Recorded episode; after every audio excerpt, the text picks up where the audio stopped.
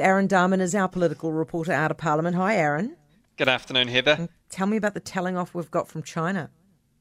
Well, there may be some celebrating Jacinda Ardern's meeting with Joe Biden, but that certainly doesn't include China. It's taken a sharp dig in the wake of a joint US New Zealand statement that we've issued. It raises concerns around China's influence and engagement in the Pacific. And the English translation by Australia's Sky News shows the Chinese Foreign Ministry spokesman hitting back. Here's what he had to say. The US and New Zealand's joint statement hyped up relevant problems with ulterior motives, created false information, and smeared China. So, a rather unhappy Chinese camp, but back here, both the government and opposition, uh, well, barely raising an eyebrow. Now, Foreign Minister Nanaia Mahuta had a meet and greet with the New Zealand head of mission for the Chinese embassy today, indicated that the joint statement was briefly raised, but she's confident of no further diplomatic or trade incident.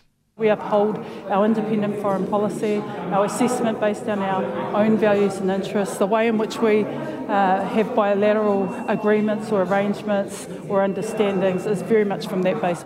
National Party counterpart Gerry Brownlee, he says China's response is just grist for the mill, and that doesn't stop us from saying what we think as well. But I think New Zealand's statement with the US and this mini fallout, if you will, this telling off, may be a bellwether for what's to come if things don't go Beijing's way.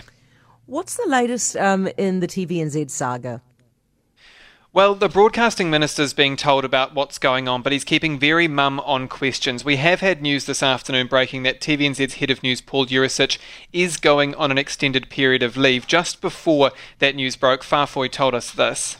I've had one uh, conversation of a general update nature. I won't be getting into any of uh, the details around that. Um, all I will say is that I reiterated our expectations around uh, processes being in place, uh, them being robust, and that they should be followed. We've followed up with Kris Faafoi's office over whether that update included Yurisich's period of leave, but a spokesperson is refusing to comment. Now, TVNZ, of course, is reviewing its recruitment processes. Jurisic not around as that plays out, but he, of course, should be in the spotlight here. He's ex Al Jazeera. There's every indication he may not have followed the right processes to hire Kamal Santamaria. Indeed, whether or not an actual job interview ever took place, if that's found to be true, and he knew about any of the allegations at all, he'll be on the chopping block for a serious failure and duty of care. We've also done some digging, Heather, on the time Santamaria did front on breakfast before he quit. And this is an interesting one. In a twist of irony, what I'm about to play to you is his first appearance on the show. The talking point was what? A job interview. You, you can consider this basically to be a job interview type oh. situation. Oh. I mean, you've got, you've got the job, you've got the job, obviously, but right. just a bit of an interrogation. Obviously, I'm not usually part of the team, so you can consider me as either a support person or the external HR person. I can say you HR. External how about, HR. How about you two hold hands? Chris exactly. Chang from HR, okay. I'm here, I'm here. all a little bit awkward in the light of what's come out. Very messy saga, obviously, playing out within this country's fourth estate. What powers does Kris Faafoi have uh, with regards to this particular? I mean, what power and interest does he have with regards to this particular issue?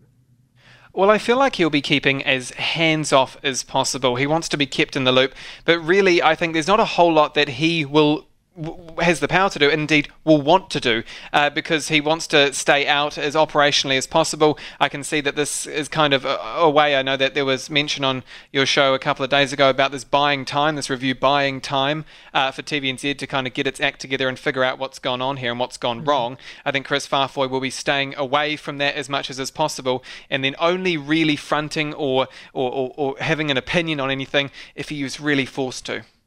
Hey, has Corrections Minister Kelvin Davis stepped in on the issue of the prison riot squads? Geez, this is a story. The more I've dug into it, the more it became apparent that it's a major failure in data collection. The short answer is yes. I began investigating this issue earlier this year and found corrections were writing prison riot squad deployments into individual incident reports. That means they had no idea how many times these teams had been called out in, say, the last five years. Now, at the time, a corrections spokesperson maintained the department does keep track and, given long enough, would be able to gather the numbers. But when I asked for the same details under the Official Information Act, the request was partially refused this week, and that's because it simply didn't exist. Now, it's since emerged that following ZB's inquiries, Kelvin Davis did step in, and here's what he told me. Yeah, I've had a conversation, um, you know, and they explained to me that it isn't, uh, wasn't centrally done. It was done um, in individual sites, but they're looking to sort that out. Funny that, though, he basically shrugged off the issue when I asked about it in March. He told me this. If they felt that I needed to uh, know information about when they're deployed, they would tell me as it occurs. But look, I, I'm not terribly concerned by it not terribly concerned mm. about these squads and the recording of these squads that are only called in at the sharp end of the stick. They're only called in to control and restrain. They use force, and by virtue of accountability, the department in charge should know how many times they're being sent out. Mm, interesting stuff, Aaron. Thank you so much. Aaron Dahmen, political reporter out of Parliament.